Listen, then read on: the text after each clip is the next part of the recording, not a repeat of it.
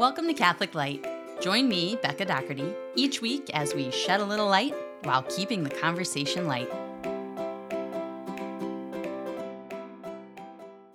Hi, and welcome back to Catholic Light. Thanks for joining me for another episode. This past weekend, I had one of those uh, God winks, as my, my friend Cynthia says, or God incidents instead of a coincidence, where just as we're hitting the point in the catechism where we talk about virtue and specifically the cardinal virtues, um, I had the privilege and joy of attending a retreat on the four cardinal virtues. So I've mentioned before that my brother, Father Gregory Maria, who is a Dominican friar for the eastern province of St. Joseph, a lot of people are familiar with Franciscans who typically wear brown robes or gray robes. He is part of the Dominicans, started by St. Dominic, and they wear the white robes. excuse me. So he and four other friars started, it's already been four years. Um, I forget that they started before COVID and before podcasting like really became a thing. Um, so he and four other friars started a podcast called Godsplaining, and uh, I guess a year into the podcast, they realized you can only have so much online community or only connect so much with with people through podcasting and websites and social media. And so they started, um, beautifully so, they started having annual retreats. So they do a men's retreat, they do a young adults retreat, and then they do an all comers retreat. So anyone 21 and over, men, women, single, married, etc., are welcome to join. And um, they had one pretty close to our house. And so I'm the oldest of, of four adult children. All four kids, Pine kids, and then our, our spouses were able to attend. So it was it was really fun and um, just a really great experience for a number of reasons.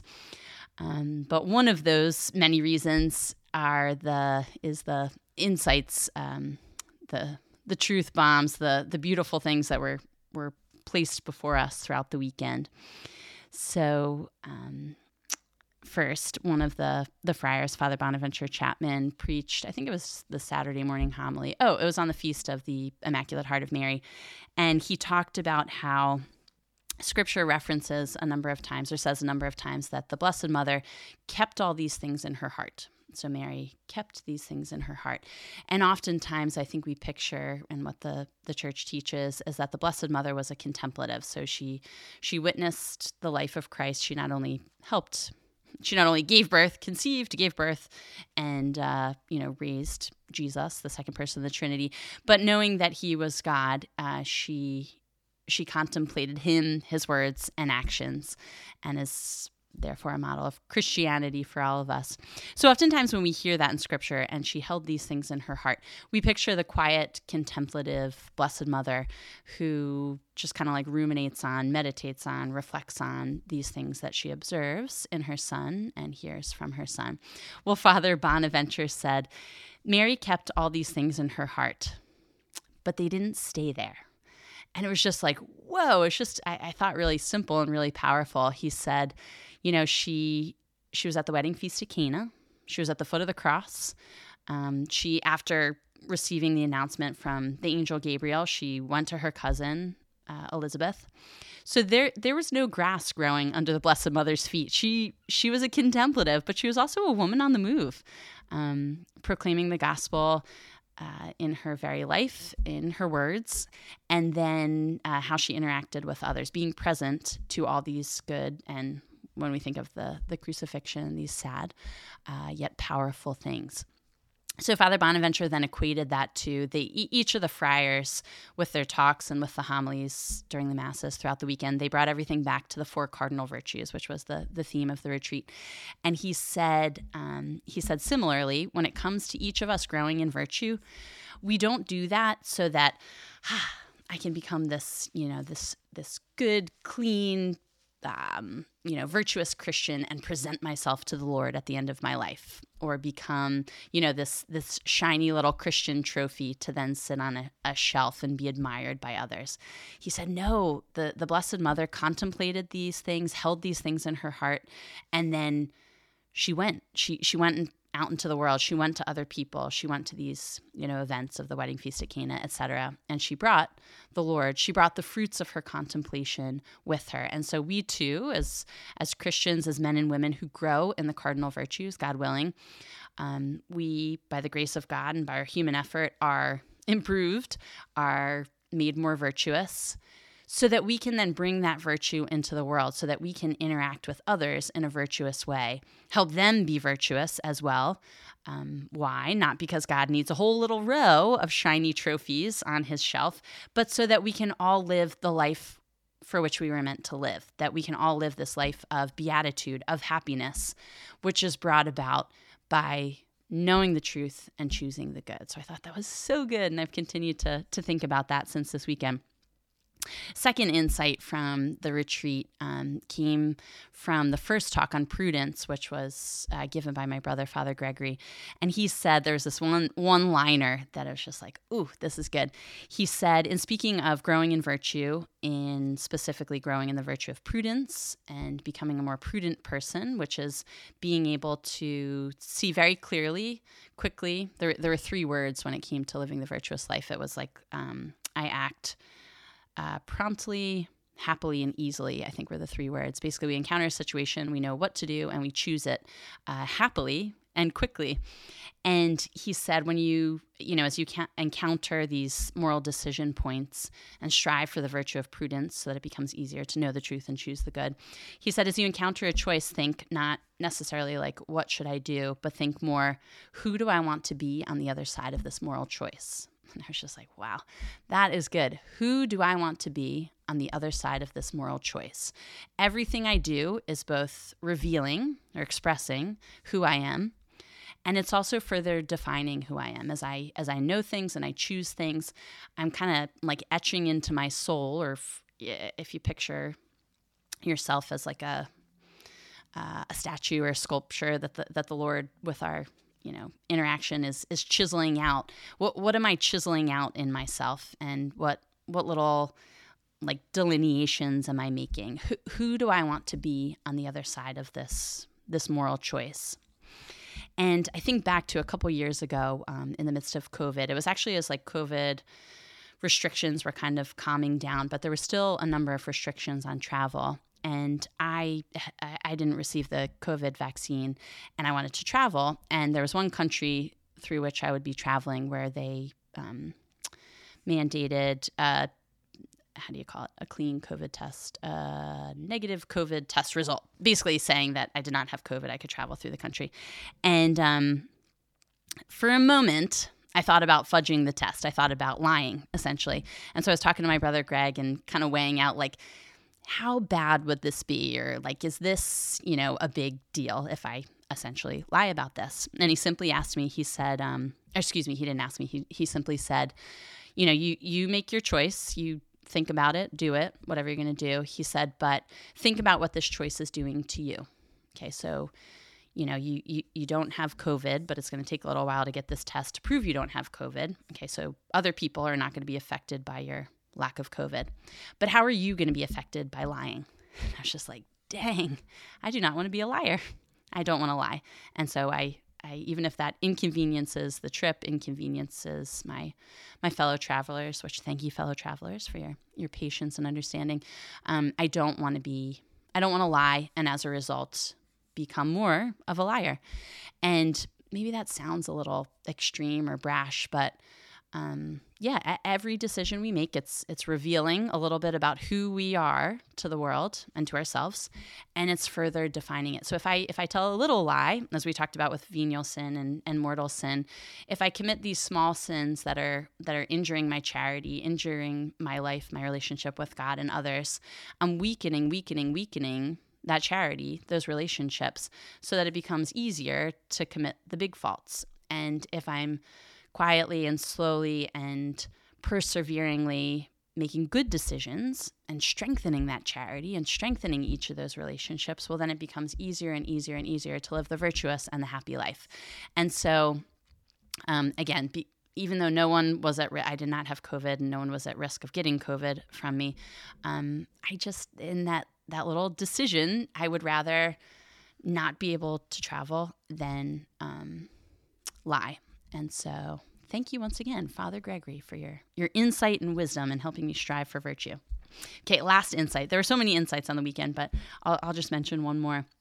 And that came from Father Patrick Mary Briscoe on Sunday when he he preached the the Sunday homily as part of Mass, and uh, he started by telling this anecdote about um, and you I don't recall the exact date. You'll you'll know the date, or you can look up the date where he he was going about doing something. He said, "I looked down at my phone, and there was a text message from a fellow friar who said who had written Notre Dame is on fire.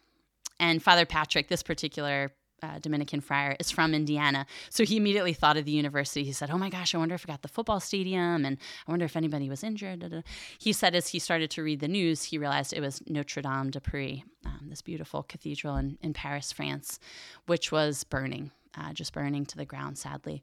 And he went on to talk about how it was either the chaplain or one of the priests of Notre Dame went into this burning, this huge burning building where, you know, like things are just falling from the rafters and, and things are going up in flames and the, the church is filled with smoke.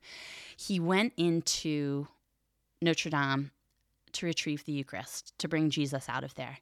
And um, it just makes me tear up thinking of it. Um, it you know, the flames were whereas nothing to him so as to you know when it came to like securing the lord and bringing him out of this this burning building. Father patrick then went on in his homily to talk about um, this very sad anecdote where a man had experienced this conversion partway through his life decided to become Catholic, went through RCIA, received the sacraments, and once he was a practicing Catholic, he went to his now parish priest and said, Father, I have three children. I would like to get them baptized and get them on the road to receiving their sacraments as well. The priest said to him, You know, your conversion's a little new. Let's wait a little bit, see if it sticks. the priest denied his children the sacraments, saying, like, nah, maybe this is a, a passing fad. We'll, we'll see if you're really into this Catholicism bit. So God bless the gentleman. He waited six months approached the priest again and said, Okay, Father, you know, th- looks like it's sticking here. Looks like I'm going to persevere in my Catholicism. Can we, can you please baptize my children and get them on the way to receiving the other sacraments? The priest said again, ah, You know, it's a little early on. Let's see if this sticks. Okay. How sad. How incredibly sad. So, this gentleman, uh, by the grace of God, somehow encountered the Godsplaining friars wrote to them, emailed them saying, like, here's my conundrum. What should I do? They were able then to put him in touch with another Dominican. There was a local Dominican church uh, where this gentleman lived, put him in touch with a priest who baptized his children, you know, got, got them on the way to learning more about the Catholic faith and receiving the rest of their sacraments. So, Father Patrick said in the Sunday homily, he said, The church is on fire. The church is burning all around us. We we are imperfect people doing imperfect things. We're failing each other left and right. And yet, we are still called to go into that burning edifice and bring the Eucharist, bring Jesus to the world. Okay, who are who is hungry, who who is who are broken and hurting and need the Lord, like all of us need the Lord. And I was just like, dang, it was one of those like lights out homilies where it's just like mic drop after mic drop. The church is on fire. The church has always been imperfect. The church has always been save but but for the grace of God, a failure. Okay, so it's God who who keeps us going and and works in and through us to achieve these these wonderful things. The church is on fire, yet we still need to go into it and bring the Lord uh, to the world.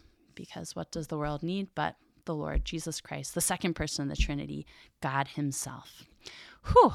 So, if you're in the area, the Philadelphia area, um, the one of the friars said that they intend to do this retreat again. Well, it would be a different um, different theme, but put on another retreat. Uh, the the Godsplaining Friars or the Friars of the Godsplaining podcast at the Malvern Retreat House, so in the Greater Philadelphia area. So if you're interested, I highly recommend it. Uh, Dan and I plan to go again, and um, there are just lots of lots of really beautiful fruits um, that came from this retreat, and that that I imagine will continue to bear the fruit bear fruit in the lives of of those who attended. Because my brother is now kind of like a like a low key public figure in the Catholic world, I was very conscious. I have, so I tend to talk loudly and I tend to laugh loudly in, in public to the point where my sister in law, um, who was also on the retreat, said whenever she was trying to like find the pines around the retreat house, she would just listen for my laugh. so I have that kind of like big guffaw kind of laugh. So because um, my brother is kind of like a public figure now, I was coaching myself like, okay, be calm. Don't be too, too loud. Call him Father Gregory. Like, don't call him by his nicknames, you know, like he's here for everyone and, you know, I'm like kind of coaching myself to like rein it in, Becca. Like, be appropriate. Be don't be embarrassing for Father Gregory. So when each of the friars got up to give a talk, another friar would introduce the speaking friar. So Father Patrick actually got up to introduce my brother Greg. Said Father Gregory Pine, you know, from the Philadelphia area, just completed his PhD, contributor on God's planning, Pints with Aquinas. Da da da. He said, um, uh, also known as Gregals.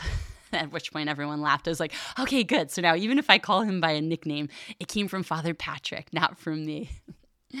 so thank you, uh, Godsplaining Friars, for putting on a wonderful, wonderful retreat. So, in that vein, going from insights and anecdotes from the Godsplaining retreat to um, the theme of today's podcast, which on the second half of the episode we'll read paragraphs 1877 through 1896. We talk about, or the Catechism addresses at this point, uh, human society, excuse me, the human community. So we're in uh, part three, section one, now chapter two, the human community. Uh, today's section talks about the person and society. And then we get into things like um, participation in social life, human solidarity, etc. So I thought a good connection point between these Godsplaining anecdotes and, and today's material uh, is this. It comes from paragraph 1878 and then 1879. 1878 says, All men are called to the same end God Himself. Paragraph 1879 goes on to say the human person needs to live in society. Society is not for him an extraneous addition, but a requirement of his nature. So the human person needs to live in society. Society is not for him an extraneous extraneous addition, but a requirement of his nature. So as human beings, whether we're extroverted, introverted, very social, or antisocial, we are made for community. And um, in large part, that's because we're made in the image and likeness of God. And who is God but a community, a communion of persons giving and receiving love?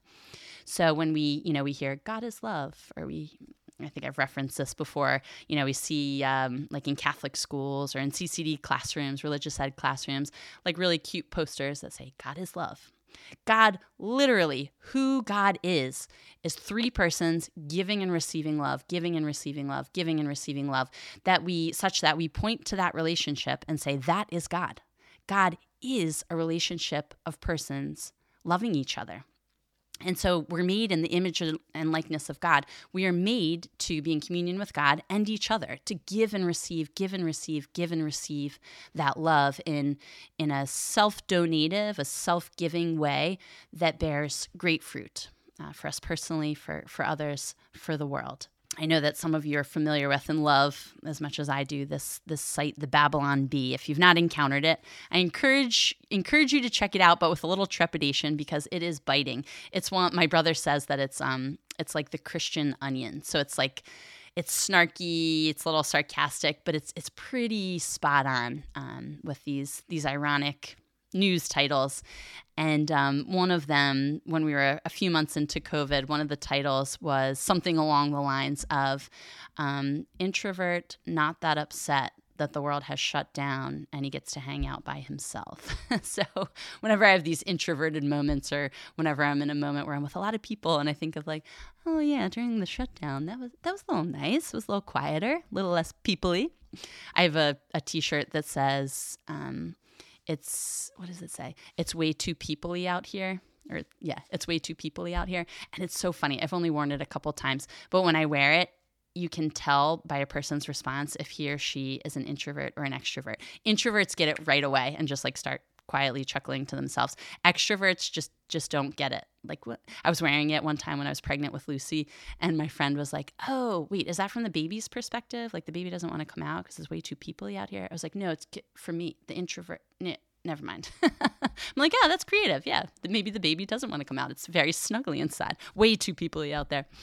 Um, so I, I, think of when I read this line from the Catechism, the human person needs to live in society. So even introverts who like their alone time, uh, we need each other to because we we make up the body of Christ, and so God has given us each strengths, but we also have weaknesses. And God has, as we read last week, uh, that beautiful quote by St. Augustine God willed to create us without our help, but He does not will to save us without our help, without our participation. God wills to save us with our. Um, our participation and the interaction of others. So God wills to save me, Rebecca Doherty, through and with Dan Doherty, Sophia Declan Peter, and Lucy Doherty, Kristen Ruth, James Ruth, Matt and Becca Pine. God, God wills to work out my salvation um, through and with these other people. And how beautiful, as we talked about um, family, um, I don't know, a couple months ago. Um, and I think I, I referenced that G.K. Chesterton quote where he says, like, wouldn't it be amazing or wouldn't it be such an interesting sociological experiment if we put, you know, different people with different strengths, different weaknesses, different likes and, and dislikes in a house and made them live together? And he says that's what the family is. Like, we, we don't pick our family, God picks it.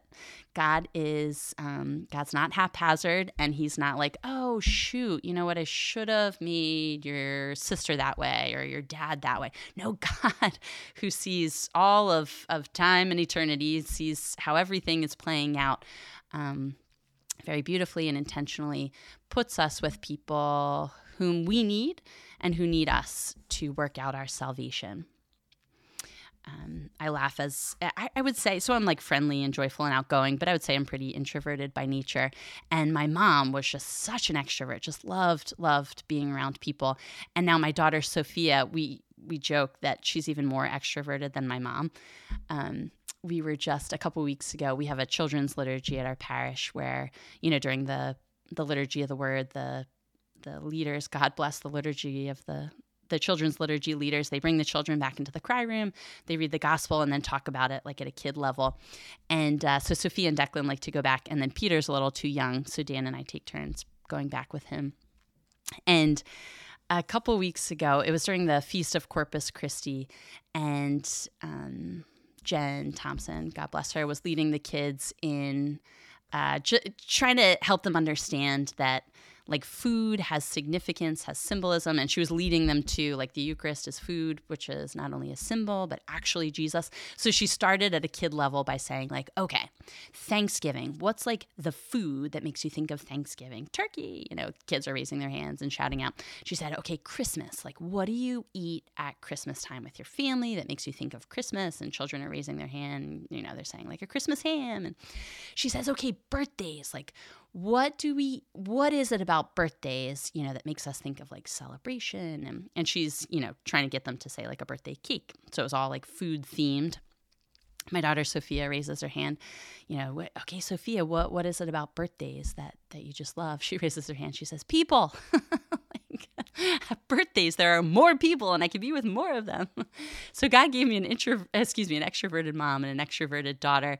Um, I think because you know sometimes I need to remember to go out of myself um, and to be a, a little different, to grow, grow and stretch from um, you know, what I might naturally be. And maybe they need to or needed or need to um, have a little introverted alone time and can learn from from my different disposition.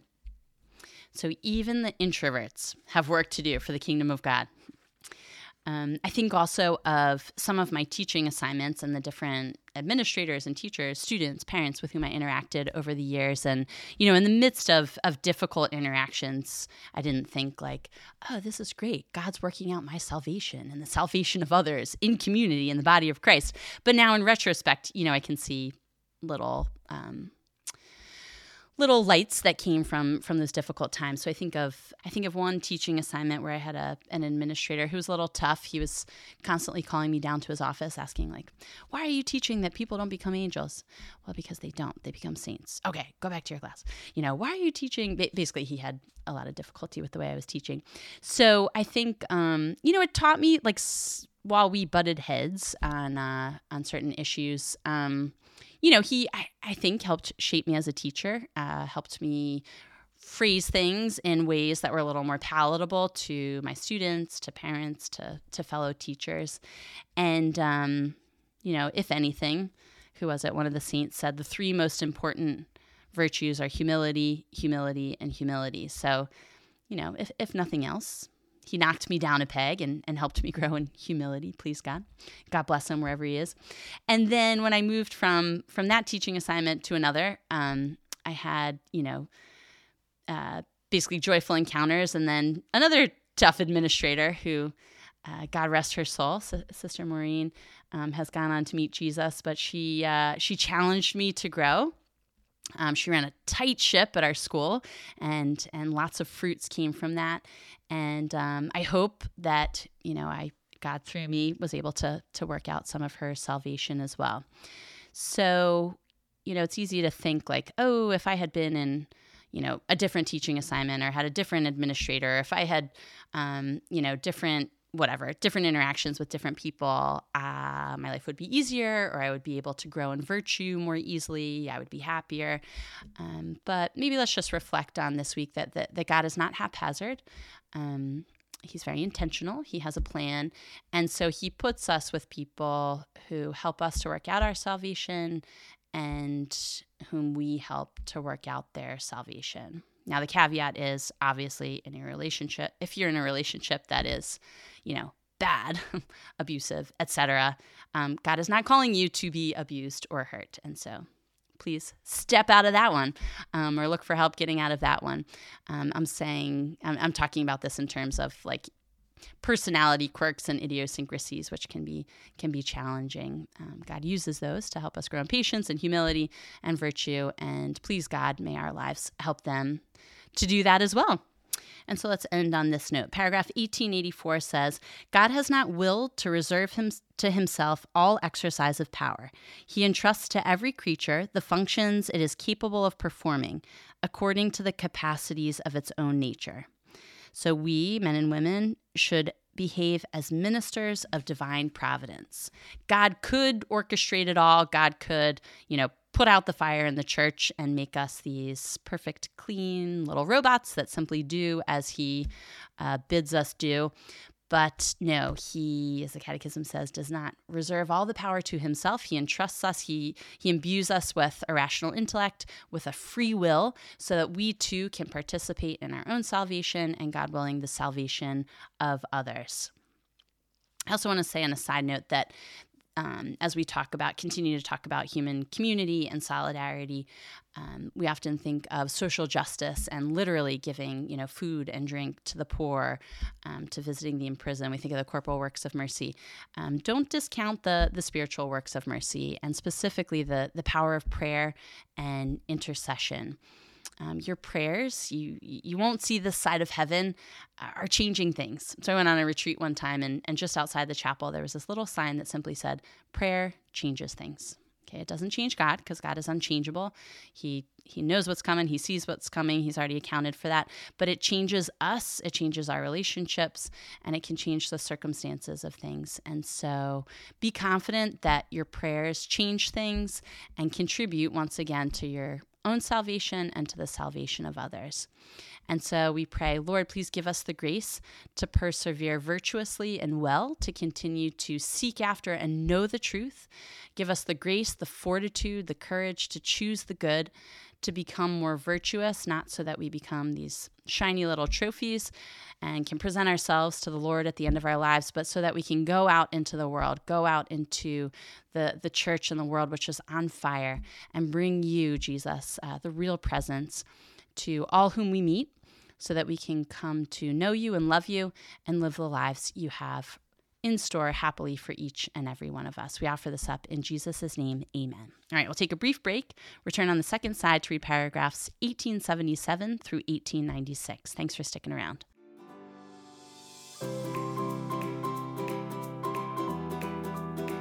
You are listening to Catholic Light. Thank you for joining me each week as we read through the Catechism of the Catholic Church and discuss some of its beautiful teachings.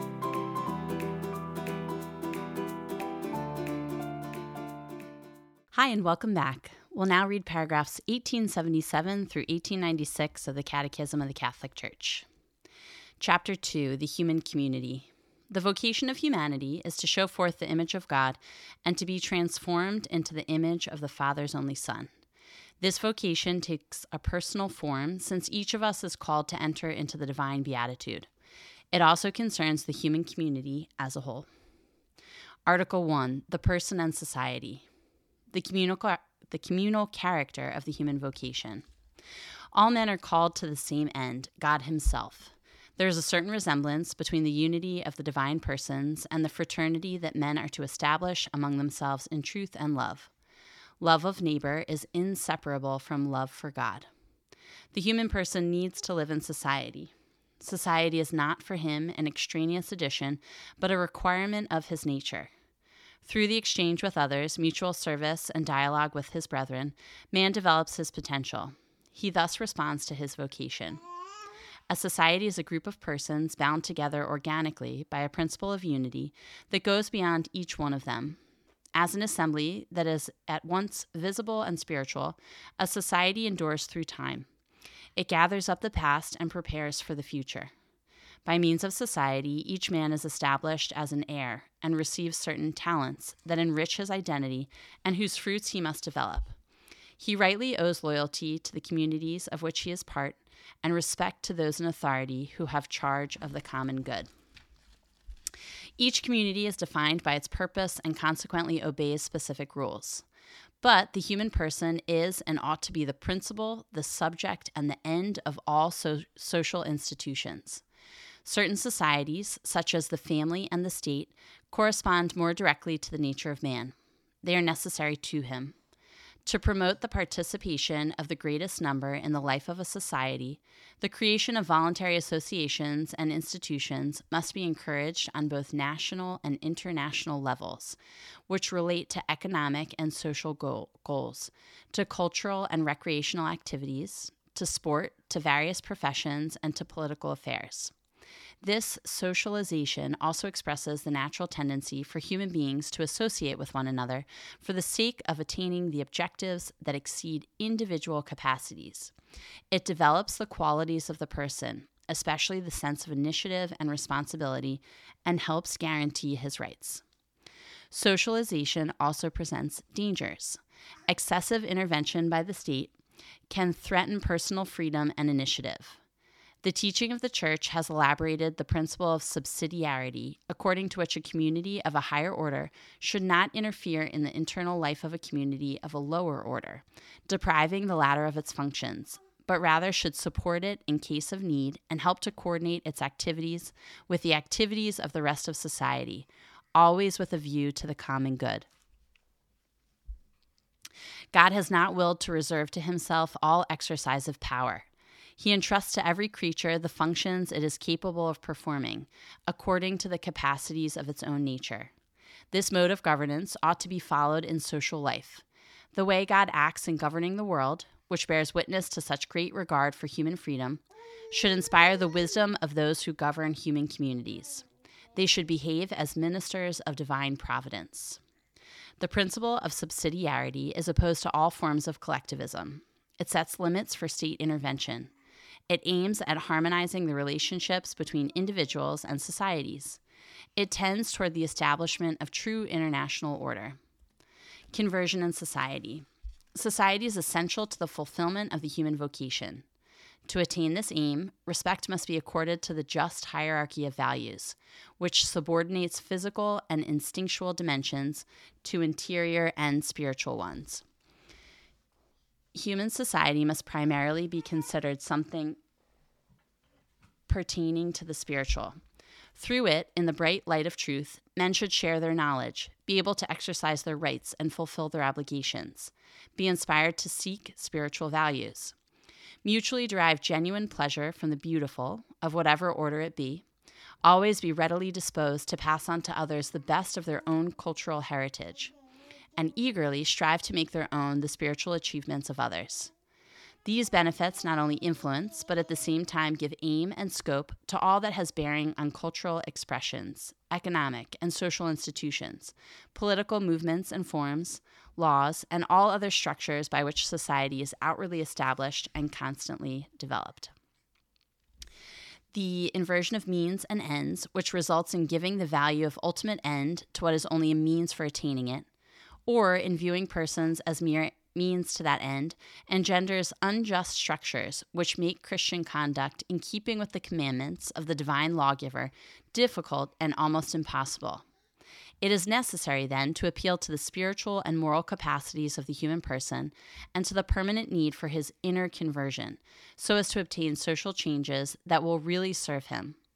The acknowledged priority of the conversion of heart in no way eliminates, but on the contrary, impose, imposes the obligation of bringing the appropriate remedies to institutions and living conditions when they are an inducement to sin, so that they conform to the norms of justice and advance the good rather than hinder it.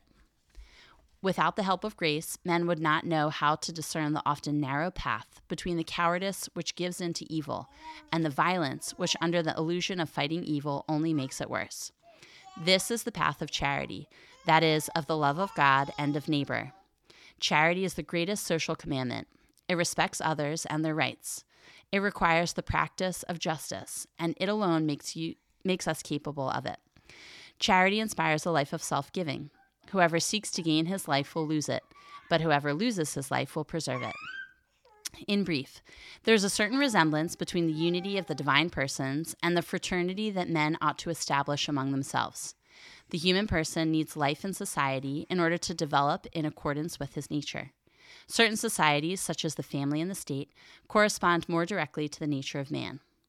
The human person is and ought to be the principle, the subject, and the object of every social organization. Widespread participation in voluntary associations and institutions is to be encouraged. In accordance with the principle of subsidiarity, neither the, the state nor any larger society should substitute itself for the initiative and responsibility of individuals and intermediary bodies. Society ought to promote the exercise of virtue, not obstruct it. It should be animated by a just hierarchy of values. Where sin has perverted the social climate, it is necessary to call for the conversion of hearts and appeal to the grace of God. Charity urges just reforms. There is no solution to the social question apart from the gospel. This brings us to the end of our reading selection, the end of our episode. Thanks for joining me for another week. Between this week and next week's episode, please connect with me on Instagram at Catholic Light Podcast, on Facebook under Rebecca Doherty. Please pray for me. I'll be praying for you. And in the meantime, God bless you. Thanks for joining me this week on Catholic Light. Be sure to like, subscribe, and share this podcast with your family and your friends, and connect with me through Facebook and Instagram. I'll see you next week, and in the meantime, God bless you.